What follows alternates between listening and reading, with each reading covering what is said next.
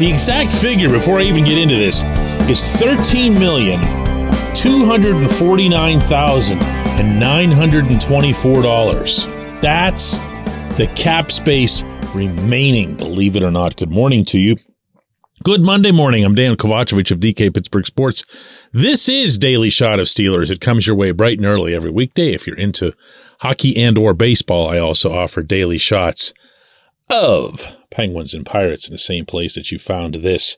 We are approaching, and I mean fast, the start of training camp in Latrobe in 10 days your favorite football team will officially take to Chuck Noll Field at St. Vincent College, and it'll be real. But it might not be done. Not the camp, the roster, and not the cuts, but the additions. When you're talking about that much cap space, well, hang on a second. The first thing I have to do is put that into some perspective. On one hand, yes, it's a lot of cap space to the best of my ability to decipher this sort of thing, the Steelers are at minimum top 10 in the NFL right now for most cap space. And there's a possibility, depending on the measurements you use, that they're as high as seventh in having the most cap space. Again, lots of money. On the other hand, when you hear 13 million and you think to yourself, that's enough to get anybody. It's not all that simple. For one, there is still Joey Porter Jr. to sign.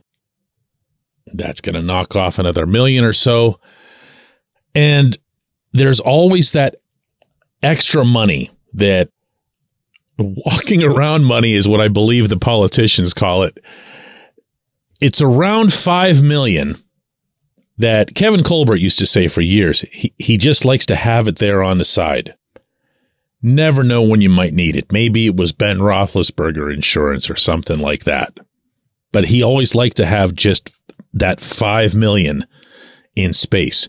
And bearing in mind that Omar Khan was the cap guy under Colbert, stands to reason that Omar was advising him to do that. So Omar would do it himself.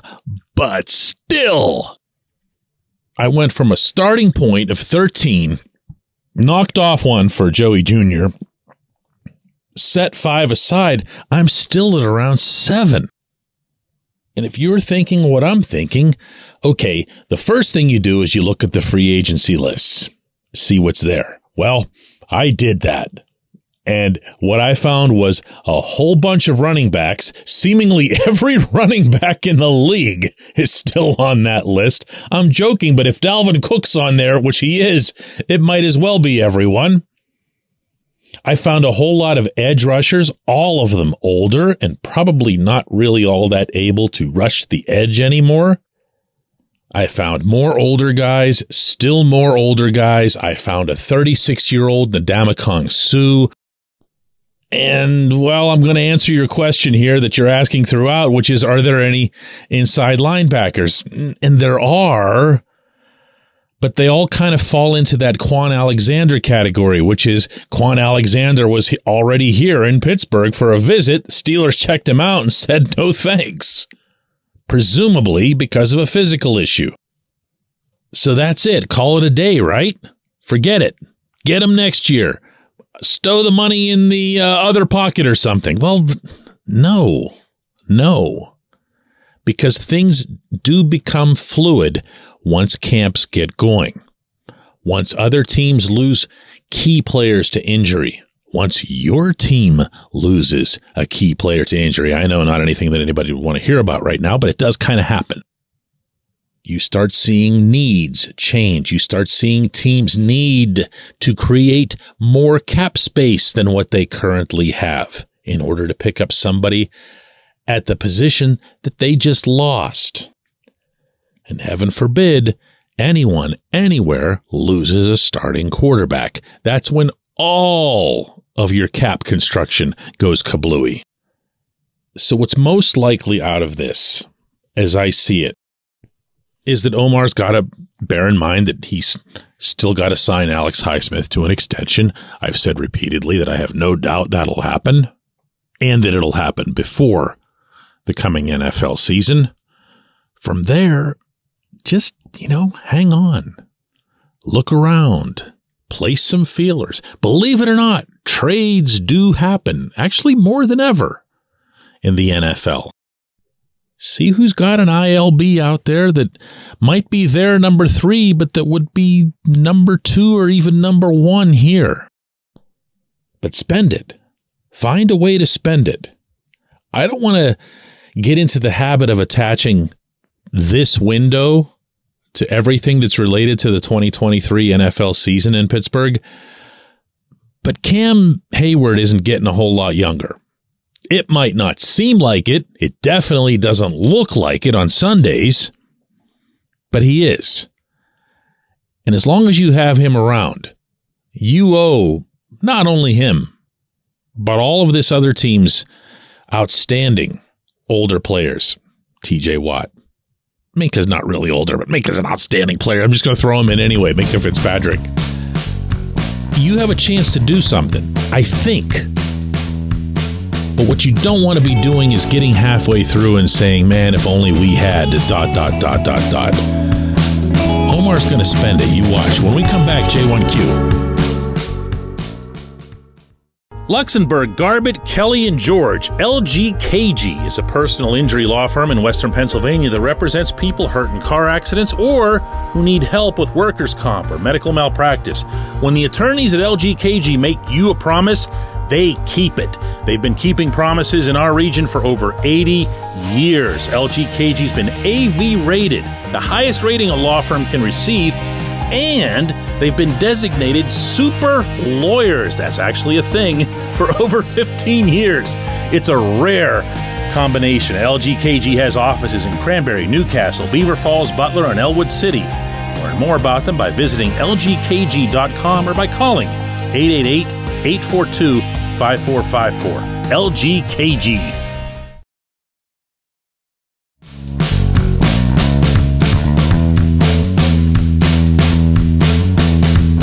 Today's J1Q comes from Antonio, who says DK, the Steelers have some positional battles to keep an eye on in Latrobe, but what matchups, offense versus defense, are you most excited to see in camp? I know Mike Tomlin loves his backs on backers, but I personally want to see these new corners against this receiving corps, and not just the rookies, but how about Diontae Johnson versus Patrick Peterson?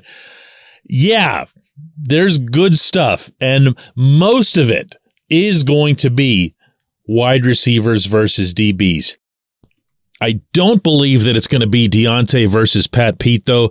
I do believe you're going to see Tomlin, because he loves to do this too, have Diontae go against one of those kids, probably Joey Porter Jr., where he says, listen, this is the hardest guy to cover in the NFL. And Diontae, for all his other flaws, is that. He's a tremendous route runner and he gets open. And in addition to that, Pat Pete was doing a lot of the work inside, and Pat Pete's going to have his own hands full in trying to chase a little rabbit called Calvin Austin III all over the grass. But I, I want to go somewhere else. And anybody who knows me knows I'm going to go to the O line before anything else. But you got a first round pick in the fold. Antonio, you've got a first round pick in the fold. Broderick Jones is in camp as a number 14 overall pick at left tackle, battling, I believe legitimately, for a starting job with Dan Moore. And either of those two, Jones or Moore, is going against the guy who's trying to get paid. How do you top that? Highsmith is trying to get the deal of his life. He's not going to have another contract that's going to be anything close to what he's about to sign. And if he has an opportunity to influence even in the tiniest bit, the people observing these sessions and remind them this is why you need this guy. I'm not just Robin to TJ's Batman, although Tomlin loves to use that line too, just to poke him. I'm more than that. I'm capable of getting to the quarterback, getting to the backfield, creating splash plays with or without number 90 on the field. And I'm going to do that in this setting against these two guys, these two young guys who are fighting to start in games one and two against Nick Bosa and Myles Garrett. That is good, good stuff. Add into that, add into that, that Highsmith is a very, very, very good training camp player. He has been that in the past. Don't snicker at that. It means something. It means you're out there performing and giving everything you've got in a setting that a normal veteran might just say, man, I just got to get through this thing without getting hurt. It's the Vince Williams approach. Vinny was a terror on Chuck Noll Field. Guys were afraid to turn their backs on him. A job can be won on one side and the massive mega million contract can be enhanced on the other. I appreciate the question, Antonio. I appreciate everybody listening to Daily Shot of Steelers. We're going to do another one of these tomorrow.